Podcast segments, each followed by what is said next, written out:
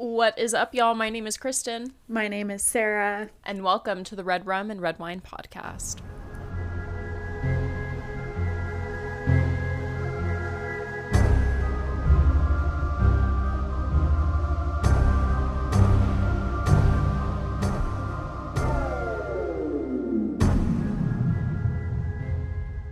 And we're back with our Halloween special. Um, we hope you guys enjoyed episode one based off of season one of American Horror Stories. Today we're moving on to season two um, with Kristen. So I'm excited to hear what you chose.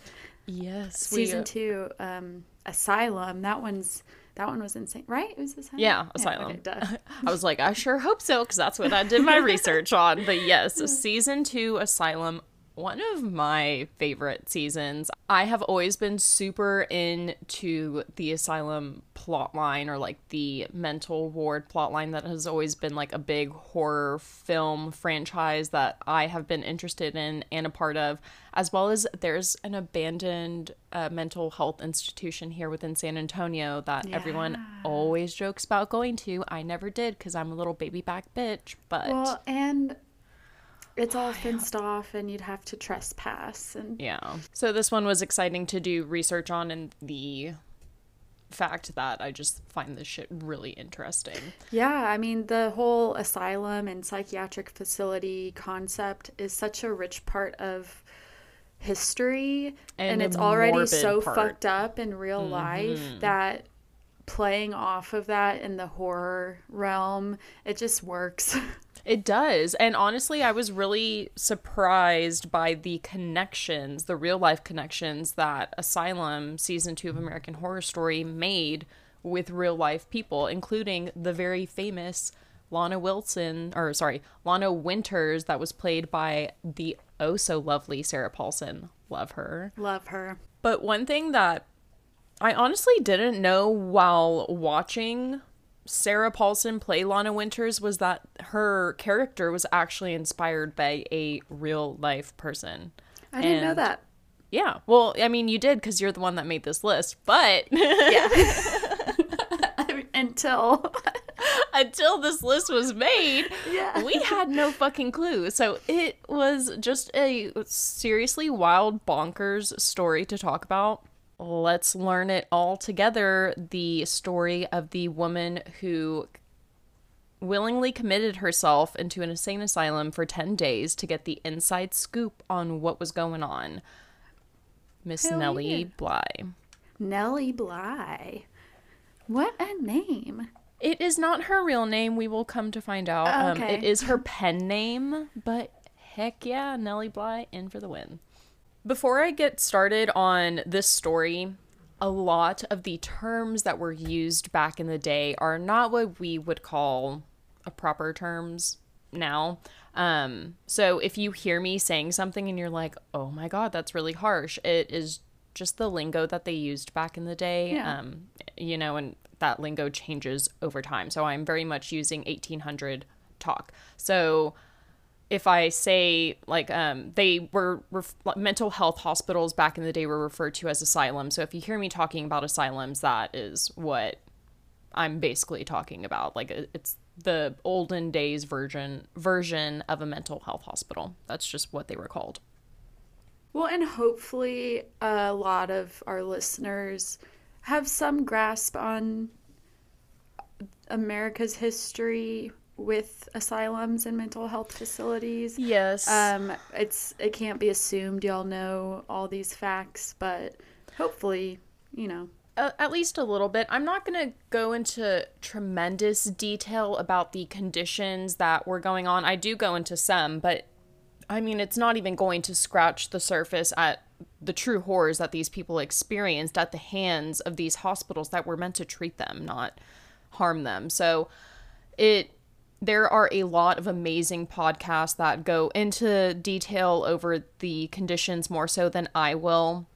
So if this is something that you're interested in, definitely uh, I mean I can definitely do more stories about it or you can definitely check out those other I podcasts. will probably. Yeah, it's it's going to happen at some point. There's just so much terrible history within this that it's hard to not talk about, even prevalent to this day.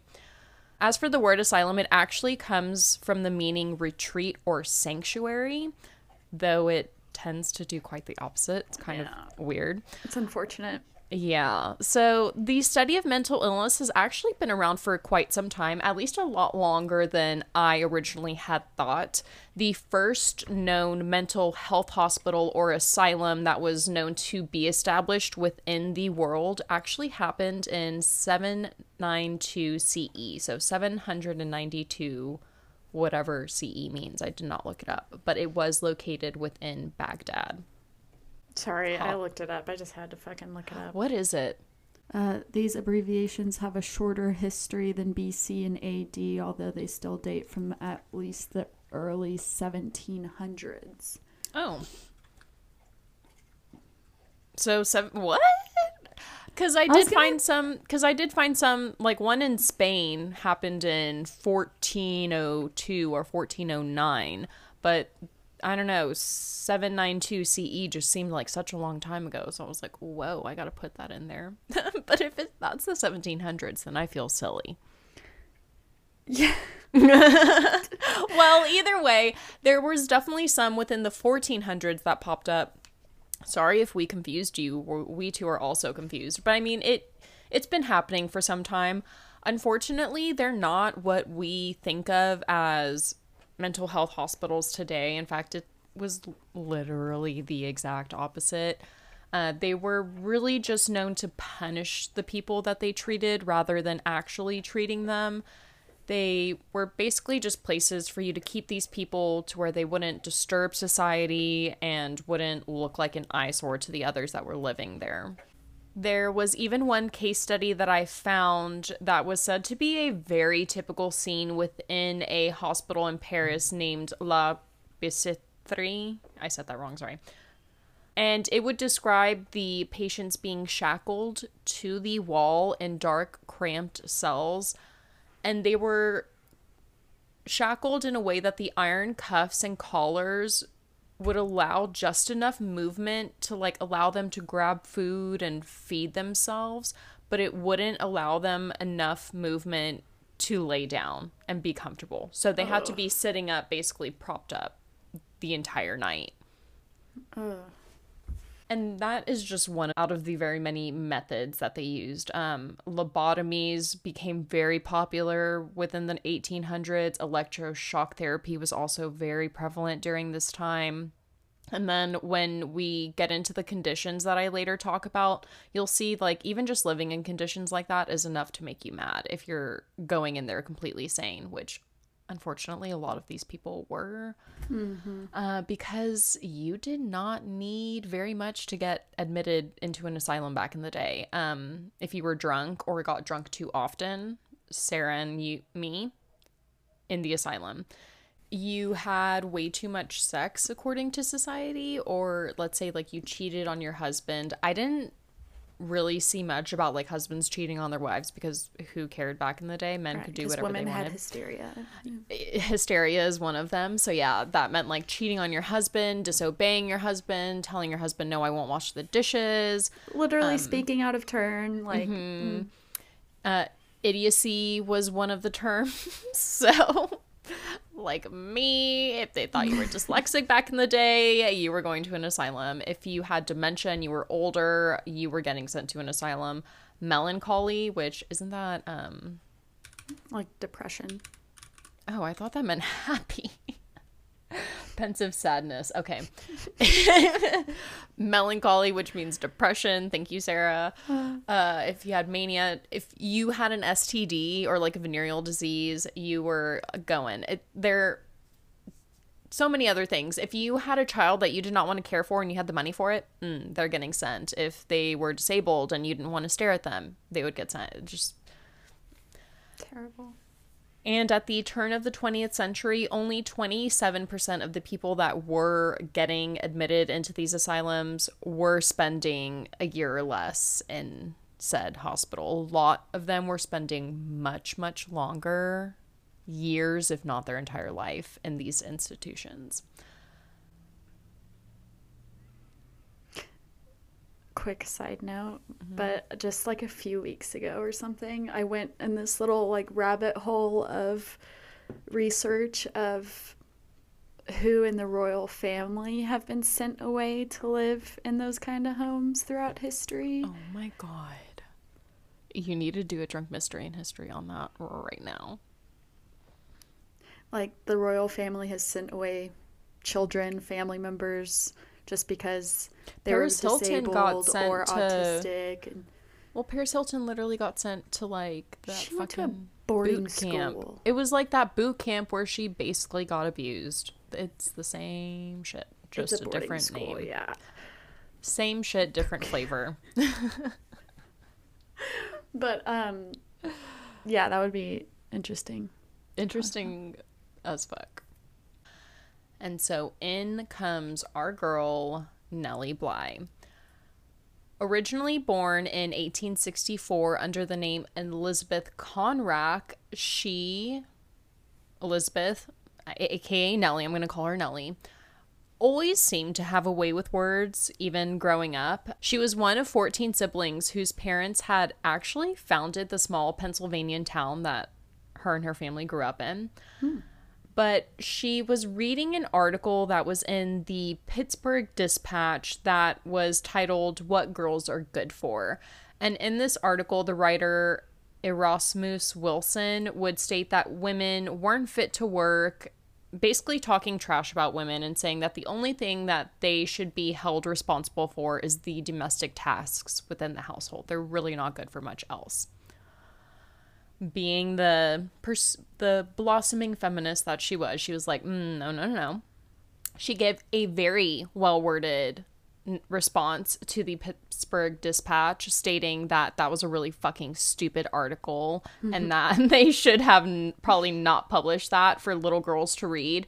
And it was so well worded that the paper's editor, George Madden, was actually like so taken away by her words that he offered her a job working on the paper.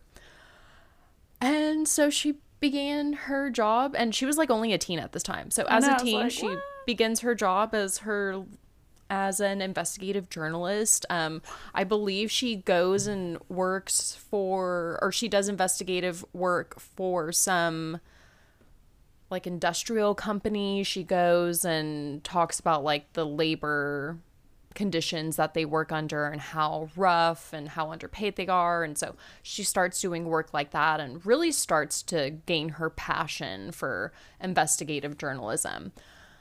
But being a woman in the 1800s, she, of course, did not have the upper hand. In fact, she would try to be pushed into the women's section of the paper that originally hired her. And so she kind of realized they are trying to dull my shine, and I'm not one to be dulled. I'm fuck you, I'm gonna go. And so that's mm. what she did. She went around, I know like she did some undercover work in Mexico. She like moved around from place to place. And from after s- some time in the 1860s, she ends up in New York, where she would end up working for a paper called the New York World that at the time was known for a thing called yellow journalism, which is where you get really attention grabbing stories. It's like the TMZ kind of right now, Yeah, but yeah. maybe not so much with celebrities, but like just, yeah, they would find really crazy stories and be like, oh my God, this is that. But this is when the New York World just so happened to be hearing rumors about how the lunatic asylum on Blackwell's Island had been mistreating its, its patients. Ooh, And so Nellie Bly would gain her big break. that's a headline. And I'm so sorry I did not mention this. She gained her name Nellie Bly when she started working in journalism. That became her pen name. Uh, her handle. So that's how she got that name. If anyone, sorry, I should have said that sooner, but I didn't. So, just a smidge of history about the Blackwell Lunatic Asylum. And I'm so sorry, I know that lunatic is not the best word, but that is what it was named, and that was what they used to describe mentally ill people during that time. Just to clarify.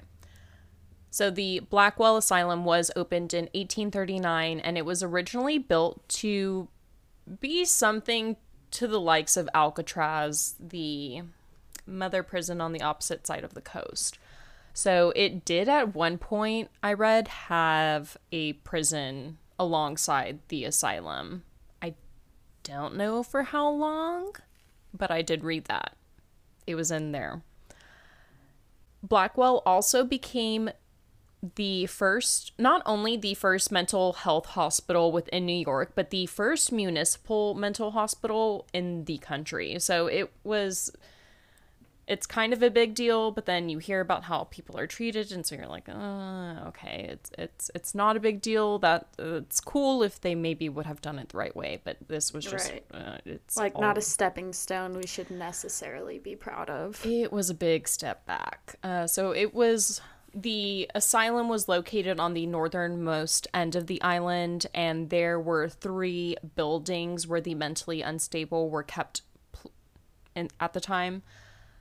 The asylum, which is what the building was called, the asylum, was the original building that was there. And then you would have the lodge, otherwise known as the madhouse, next to it. And then finally, you would have a building known as the retreat. And it was said that it progressively got worse the deeper in you went. So, like, I guess the asylum was kind of the nicest one you could be in. The lodge, madhouse was the middle ground, and the retreat was the absolute worst place that you could be.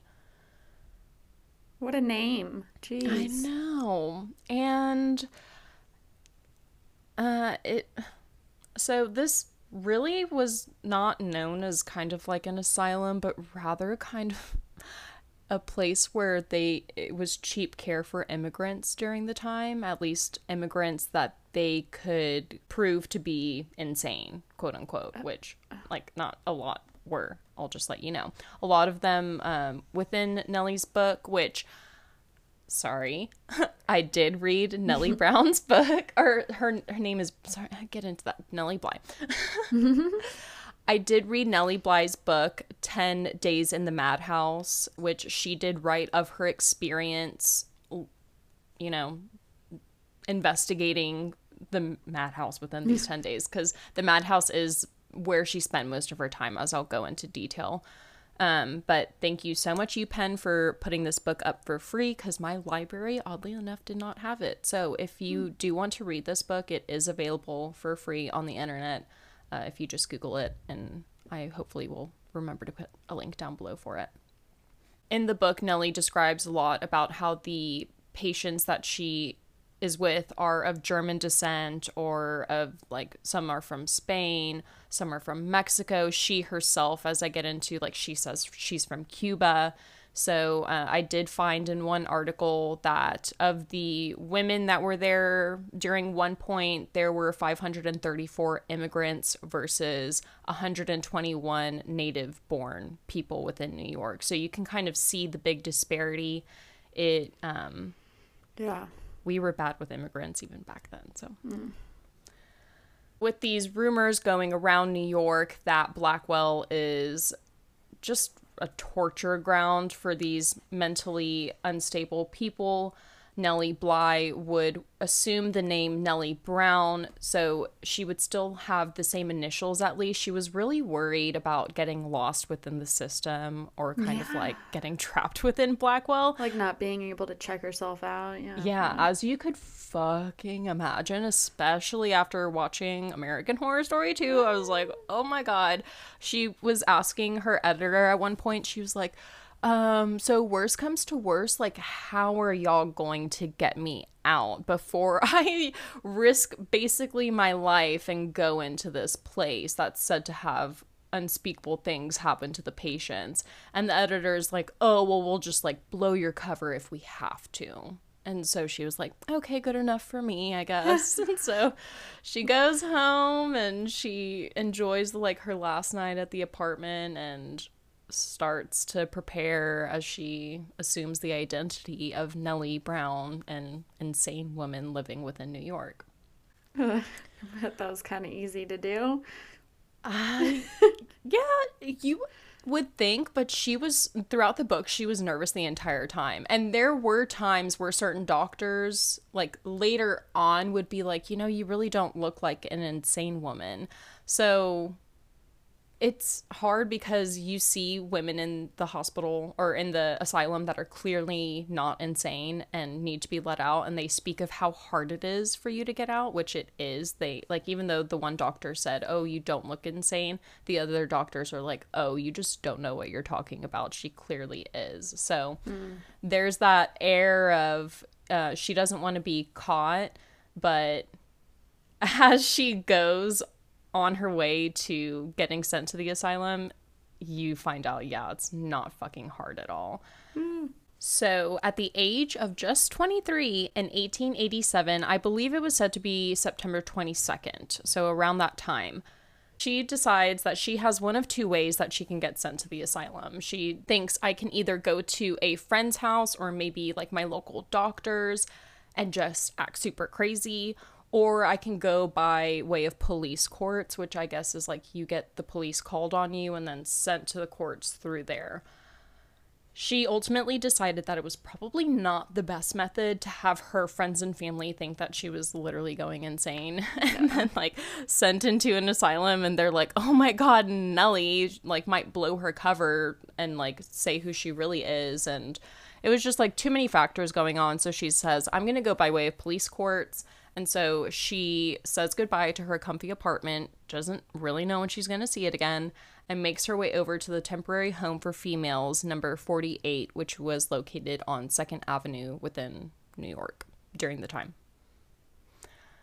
Nellie would pay, get this, all of 30 cents to lodge for the night. Could you imagine? Wow. it is 1860s, but, uh, or sorry. I feel like that's a lot though for back then. 30 cents. Yeah. It was thought throughout the time that insomnia of all things was like one of the telltale signs for madness. And so Nellie would go in here and she would kind of give like confusing weird stories about her life though she would make it real like they were factual things about her life. She would just say them in a really confusing manner and like manner. And if people would ask her questions, she would just be like, "Huh?" or she would like act a little spacey kind of. Yeah, and then she tried to appear like weird and dazing. Dazed yeah, she just tried her best. And then it was right before bed, she was kind of standing at the end of the stairs and um, people were telling her, "Oh, you need the women were telling her, "Oh, you need to go to bed." And she was like, "No, I'm just going to stay here." And they were like, "You need to go to bed. You're going to look mad if you stay down here." And so she goes upstairs and she's like, cool, it's working. She lays down and then she stays awake or tries to stay awake the entire night. Uh, and also, sleep deprivation is one way to make yourself appear, yeah, appear disheveled crazy. and crazy. Yeah. And that was really what she was going for. So she's laying in bed, really trying to stay up. Thankfully, at some point, her roommate turns kind of in the early morning hours and wakes up long enough to realize that Nellie doesn't look like she slept at all throughout the night. I bet she's kind of like standing at the bed, like, hey, she's just sitting there. What's going on? You sleep good? I've been watching you. I've been waiting for you. and so her roommate is like, Nellie, what the fuck? Literally wakes up the entire house. She's like, I'm too scared to sleep by this girl. She's off her rocker. like, I don't want to sleep in this room with her anymore. I want to go into another room. Thankfully, I believe it was like the assistant matron of the house was like, I'll stay with her, I'll watch over her. And then when morning comes, they're arguing within the house, like, oh, she's fucking crazy. You need to call the cops. And the matron's like, no, don't worry. I'll get her out of the house. I'll get her some help. And then Nellie is like, I lost my trunks. Where are my trunks at? it's like the whole guise is like, she lost her luggage. And so she calls them her trunks. And so the matron's like, oh, we'll go and help find your trunks because I think like cops are eventually called to like take her out of the house. And she's like, help me find my trunks. And they're like, okay, sweetie, we'll help you. And so they take her out of the house and then lead ah. her straight to the courtrooms where she can be put in front of a judge and then deemed mentally competent or not. And so the judge asks her, Nellie, where are you from? Like, what are you doing here in New York? And, or he's like, when did you arrive to New York? And she's like, I didn't arrive to New York. And in her mind, she's like, because I've always been in New York. But he mm. just takes that as like, she doesn't fucking know where she is. And then she's like, I'm from Cuba or something like that. I don't know. She just like, she starts, read the book. She says some really crazy shit. And the judge is like, yeah, this, this girl isn't making sense. And she looks a little disheveled by now. She's been awake over 24 hours. And they're like, send her to the island and so off to blackwell island she goes. It's funny because um the assistant matron was really really sweet and was really trying to help her and be like you need to go to sleep. You need to do this and that so they don't send you away. Like i really don't want them to send you away. And meanwhile Lily is like you're so nice but i actually want to go there. Like please stop trying to help me lady so on her way to Blackwell, she has to stop at Bellevue Hospital and here at Bellevue she is she describes how she's like widely mishandled by two police officers that are trying to get her into the hospital. And here at Bellevue, she's assessed by another doctor, I guess basically to con- reconfirm that yes, she is in fact off her rocker. And this is basically like a stopping point where they gather more women and get ready to make their trip over to Blackwell. So she actually spends, I believe, two days here at Bellevue. Hmm. And here she's subjected to really cold conditions. It's September 22nd, so like late September by the time she's here. They say that they don't turn on the heat until October, and really the only comfort that they give these women are shawls that are really dirty and don't look like they've been washed. Uh, the food there is fucking disgusting, and I it continues to be this way throughout her time. She would write in the book that at 10 o'clock we were given a cup of unsalted beef tea. At noon, a bit of cold meat and a potato and the potato was not seasoned at all or like I don't like cook. Yeah, I don't know. like they literally barely give you just they literally just give you a potato a potato, potato. and you eat it. ew. Like, that's so bad for your health. A raw potato, that's so bad. Well, not I think they cook it a they little boil bit, it. maybe halfway. And it may not even be all the way, but Like, the they middle is it, I raw. think they just oh hand you a potato and you eat it like an apple. Yeah. At three o'clock, they would get a cup of oatmeal gruel, and at five thirty, they would get a cup of tea and a slice of unbuttered bread. And the bread was not good bread. Uh, one time, Nellie would find a spider in it, and it was often like stale and not a bread like color. It was often discolored. Um, Nellie really did not eat a lot of the time that she was here, and it was often in her experience that she would say it was really only women that were so desperate from their hunger that would eat. All of the rest of them would like maybe take a sip or like try and eat a little bit. Like some of them would eat because one woman was even like, "You need to eat because that's what's going to keep you sane." But Nellie mm. just had a hard time even at that point. She was like, "The food was so disgusting. I I couldn't even make myself consume it." Yeah, I would have bulked up before. yeah, but you don't even know where you're going. God, it sucks. Like you literally some but I of mean, like these. before, like her whole no, like I. Oh yeah, because she knew. like she I would have spent a few weeks like just eating. I don't know how much time she had from the time she got the assignment to the time that she went in. It really seemed like it was only like a day that he Oh, was like, shit. "Here's the assignment," and then she's like, "Okay," went to bed, slept, and then the next day she literally went and did the thing. So, but you'll see like a lot of the women here like one woman it was literally like a language miscommunication i don't write about it but nellie talks about it in her book how like the one woman just wasn't answering like border questions properly because she literally couldn't speak english and so they just sent her to the asylum Oh my god! it, it's insane it's literally insane what these women m- mainly women. It was said that in these asylums, in this asylum, particularly Blackwell, women doubled the amount of men that were there. So, I'm not surprised. because it didn't take much for a woman to be sent. A few days after being taken into Bellevue, they would take the rest of the women and take them onto a very dirty boat and then ship them off to Blackwell Island.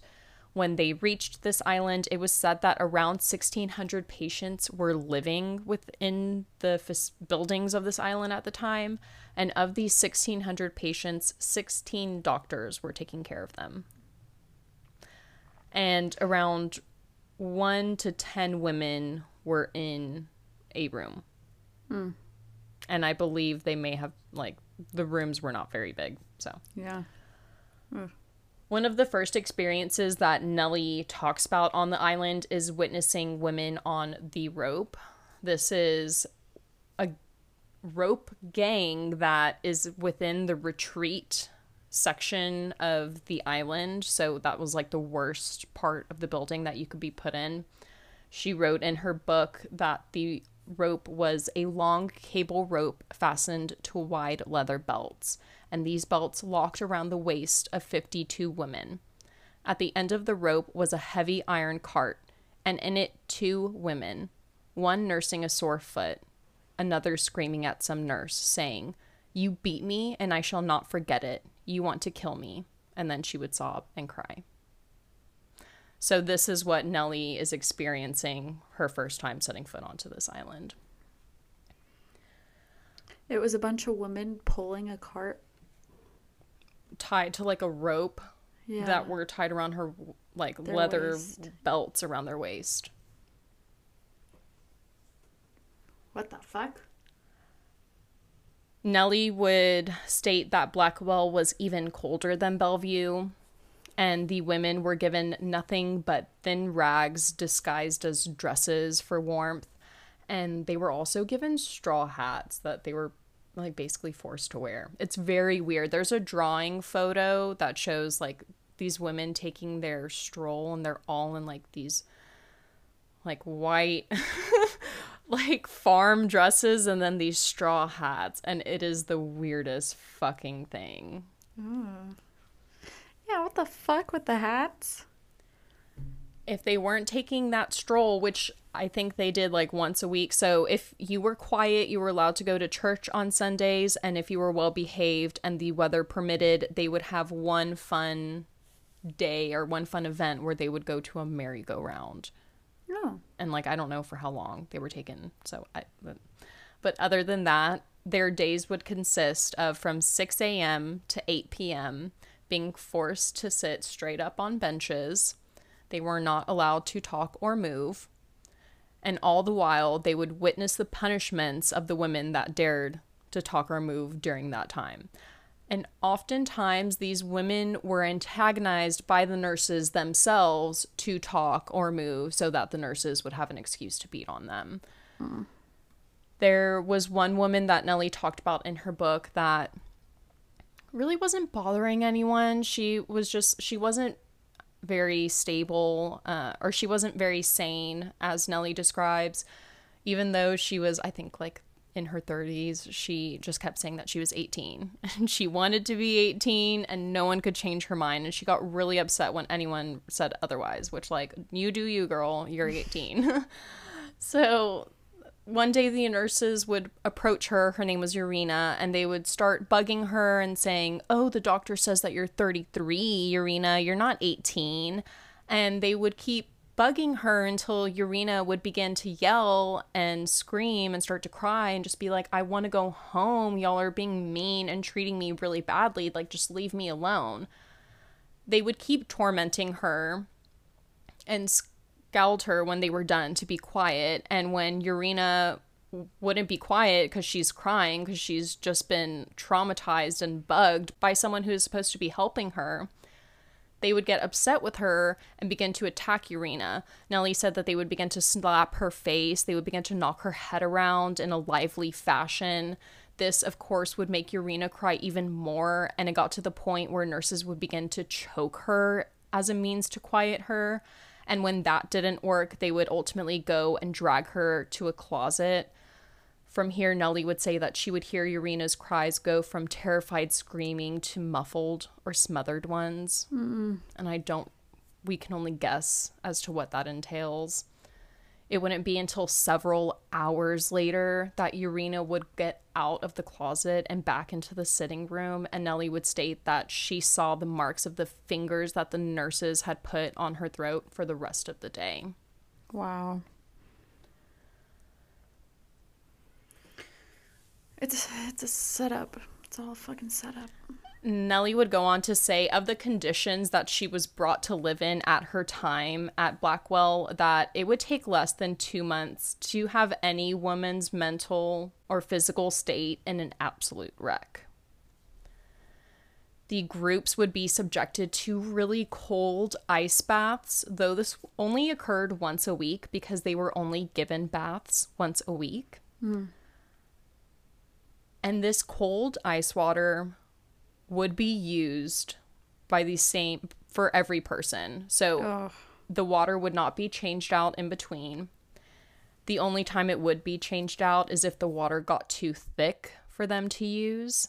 And even then, it would just be a means of dumping it out, not cleaning or even rinsing it out, and then just refilling it back with water. In a bath one bathroom given for 45 women only two towels would be allowed for them to use. Nellie would not use the towel she would use her own dress.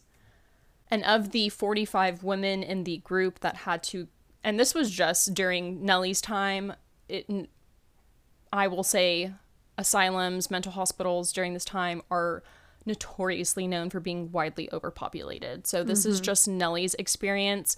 Nellie very unfortunate that she experienced this, but of the tales that I have heard, this is a very much a lighter experience. Right.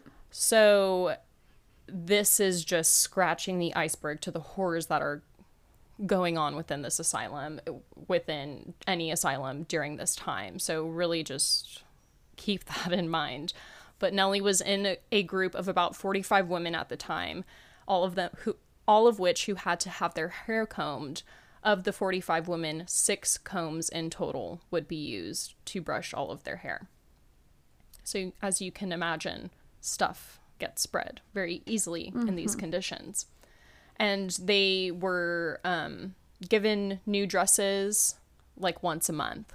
So, even though they were bathed once a week, they had to be put in the same clothing until the end of the month when they would be allowed to have their clothes washed. Mm. And keep in mind the nurses, the the people that got bathed were the people that could go walk to the water and bathe themselves. If you were someone who did was not in your well with all to go to the water and have yourself bathed or you didn't want to get bathed, the nurses wouldn't force you. So you would hear Nellie would speak of uh, instances where you would see certain people just sitting in the corner rotting because the nurses don't take care of them. And it's only when other patients actually step in to take care of the patients that can't take care of themselves do they get any type of treatment or care. So sad. The food here is also fucking terrible.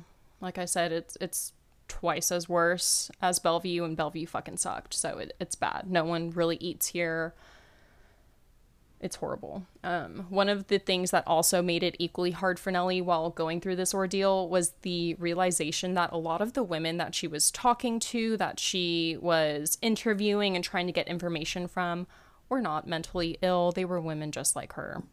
Fuck. One of the sane women that Nellie had met was a woman named Bridget McGinnis. She would tell Nellie about the time that she had spent within the retreat and of her experience in the rope gang. In the book, Bridget would give a detailed statement, which I'm going to read now. It's a little intense and it's a little long, so just bear with me. She would state The beating I got there was something dreadful. I was pulled around by the hair, held under the water until I strangled, and I was choked and kicked. The nurses would always keep a quiet patient stationed at the window to tell them when any of the doctors were approaching. It was hopeless to complain to the doctors, For they always said it was the imagination of our diseased brains. And besides, we would get another beating for telling. They would hold patients under the water and threaten to leave them there to die if they did not promise not to tell the doctors. We would all promise, because we knew the doctors would not help us, and we would do anything to escape the punishment. After breaking a window, I was transferred to the lodge, the worst place on the island. So, so sorry. Apparently, the lodge is the worst place. Hmm. It was dreadfully dirty in there. The stench is awful. In the summer, the flies swarm the place. The food is worse than we get in other wards, and we only and we are given only tiny tin plates. Instead of bars being on the outside, as in this ward, they are on the inside. There are many quiet patients there who have been here for years, but the nurses keep them to do the work. Among other beatings I got there, the nurses jumped me once and broke two of my ribs. Beatrice would also speak of a pretty young girl who was brought into the lodge during the time that she was there. And she complained of the lodge being so dirty and so filthy that she didn't want to spend her time here. And the nurses would, of course, beat her and force her to stay there. It was said that they would take her to an ice bath and hold her underwater, and then from there bring her to a room where they threw her onto a bed soaking wet and cold. And by the time that morning came, the nurses would discover her dead in her bed, and the doctors would state that she had died from convulsions from her basically either the beating or being so cold. Illness. There's just so many factors that went into her death that night. But of Yeah. course, it's not going to be recognized. Ugh. she Bri- Bridget also spoke of the drugs that would be used within the asylum, and Nellie did have experience with this one night. Uh, the doctor had told her to try and take a drug for sleep, which she tried to deny up until they threatened to stick it in her arm, where she realized, like, at least if I can consume it, I can try and throw it up, which is what she did when they left uh, the room. But for other women, they were subjected to drugs. Bridget said that she took a drug that had left her so thirsty and begging for water until her throat dried up, and the nurses, of course, would laugh and not give her any water. And this was a very common occurrence that happened within the ward that she was staying in. Nellie herself had actually been planning on going to the more violent sections of the ward before she met Bridget and before she heard of these experiences. She really wanted to try and get the full scope of what was going on, so she decided that she was going to act out some violent acts to try and get herself into those sections.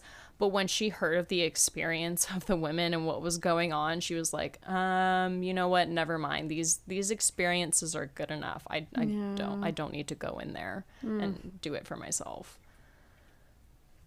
Before she left, she would be transferred to Hall 7, which seems like the one of the more tamest parts of the asylum, which I believe was actually located within the asylum, which was the main building.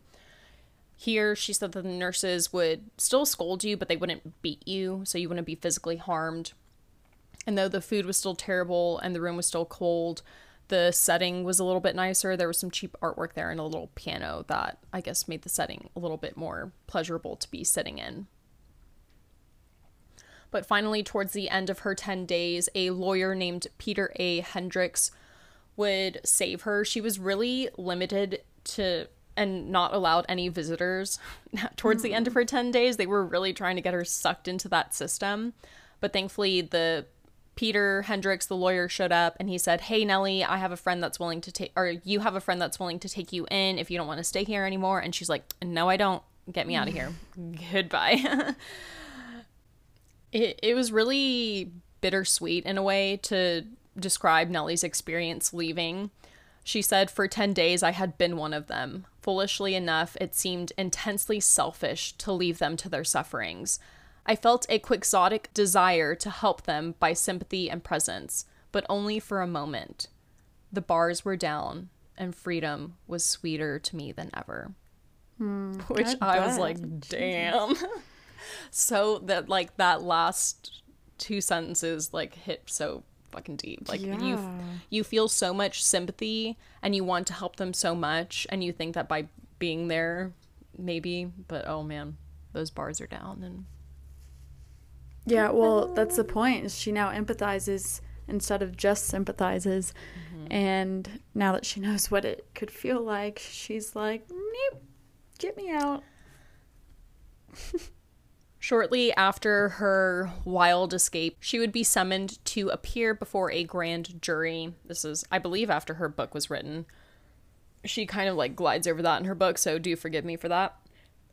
Assistant District Attorney Vernon M. Davis would conduct the examination that would be done of Blackwell Lunatic Asylum, which was said to take place at a random time. They were supposed to show up randomly, be like, gotcha, let's examine and see how it is. That did not happen. Unfortunately, one of the jurors would state on the day of the examination that the asylum had been notified at least an hour before their arrival. So they had time to move some things around and get some things set in order. They noticed, Nellie would notice that the boat that she took onto the island was much cleaner than the one that she had took previously. She hmm. noticed that the kitchen was in rather good shape and that the bread actually looked white. The beds had improved. They weren't as rock solid anymore and everything just did not look like how it looked when she left. Another thing that was different was that none of the women that Nellie had been with were there. Oh, Some had been moved to different halls while some had disappeared entirely. oh, fuck. Bridget. Thankfully, some of the nurses did give contradictory statements towards one another, as well as the story that Nellie gave in her book. And it would ultimately start the push for change within the mental health institution culture. After the book's release, New York would actually approve a 1 million annual budget fee to be used to help care for the insane. But even though this approval was made, it was really the beginning of the end for Blackwell. During the investigation, one of the doctors, Dr. Kent, had actually confessed that he did not know of any positive effects that were to be had from a cold bath, which hmm. they gave their patients very often, as well as using the same water for every woman. There's no medical need. It's actually proven to be quite dirty and not good for you mm-hmm. to do that. He could also not give any positive effects to the nurses beating the crap out of their patients for no reason whatsoever. There actually, surprisingly, is no information on that being positive to the patient. Surprise, surprise.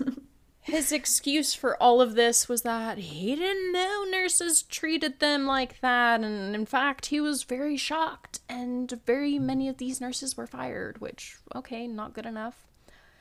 He also said that all of the doctors were not competent, and this was due to a lack of means to secure good medical men. Hmm. Really shitty ass excuse. Don't allow them to become medical men if they are not good. What vow? Don't y'all take a vow when you become a doctor? Like, um, isn't that a thing? Yeah. it's just called ethics. Yeah, yeah. Everyone should learn it. Unfortunately, it would take until 1894 for Blackwell to see the permanent removal of its patients. And this would be when the state basically took over the asylum system and made it not because Blackwell was very much a private hmm. company or a private system. And when it became a state system, Blackwell like kind of officially closed its doors. The asylum building would be taken over by the Metropolitan Hospital of New York, where it would operate until 1955, where the hospital then moved to Manhattan. And the asylum would therefore would then on remain abandoned until it was actually incorporated into a new apartment complex, which I'm not sure if it stands to this day. Also, don't think that it is a talking point to future tenants to let them know about the history of the land that they are living on. But Oh my god. Wow. surprisingly enough, it would also take until the 1950s to see any change really at all in the way mental health hospitals were being handled. It would take the deinstitutionalization of asylums, which began around the 1950s, to see patients uh, not get beat up so much.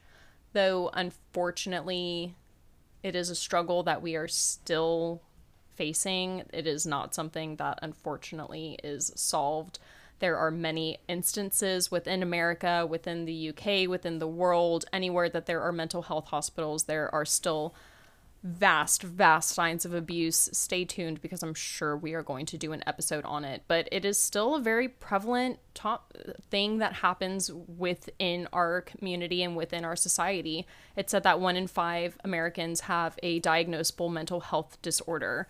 And though this is something that we're very much coming slowly starting to come to terms with, and we're starting to see the brighter side and more avenues of help being offered. We still do have a long way to go. So, mm-hmm.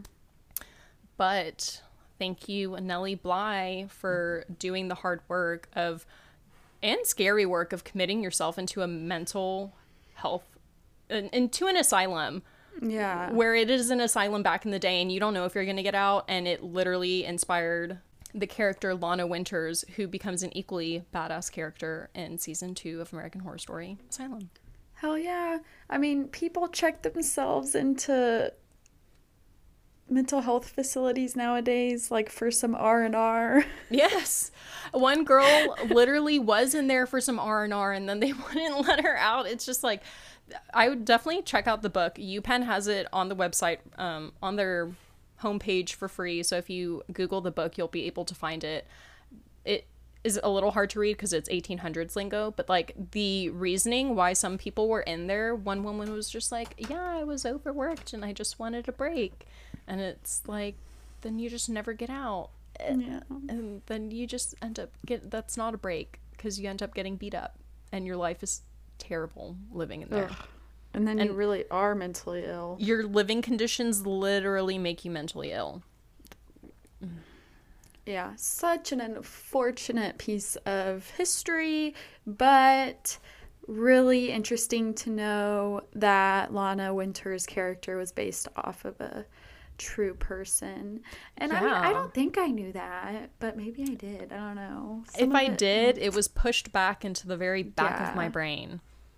Yeah. Um, wow. And fucking didn't know there was an 1800s book to read on it, so that's cool. Yes, she writes about her experience. It's not really a long read, so it, it's just a little hard. She like at one point she's like, "I turned the gas on." I'm like, "What fucking gas are you talking about? are you drugging yourself, or is this like, are you lighting like your oil lamp? I don't know." Uh, maybe that's how they had their heat. Yeah, but she's talking about how she's going to turn her gas up and relax. I'm like, what does that mean? What does that entail? Can I have some? but yeah, guys, stay tuned. Next week is the continuation of our October Halloween special. We have season three coming up with Miss Sarah. Whoop, whoop. For- which one is that? Uh, Carnival? Gotta tell you, stay tuned and find out. And until next time, guys, if you have a topic that you want to hear about after this whole special, let us know. Or if you have a asylum story that you want us to talk about, you got one in mind? Yeah. Um, hit us up r-a-r-w podcast or red rum and red wine podcast at gmail.com and give us five stars leave a comment it always helps the show out and until next time guys Thank you, Kristen. Bye!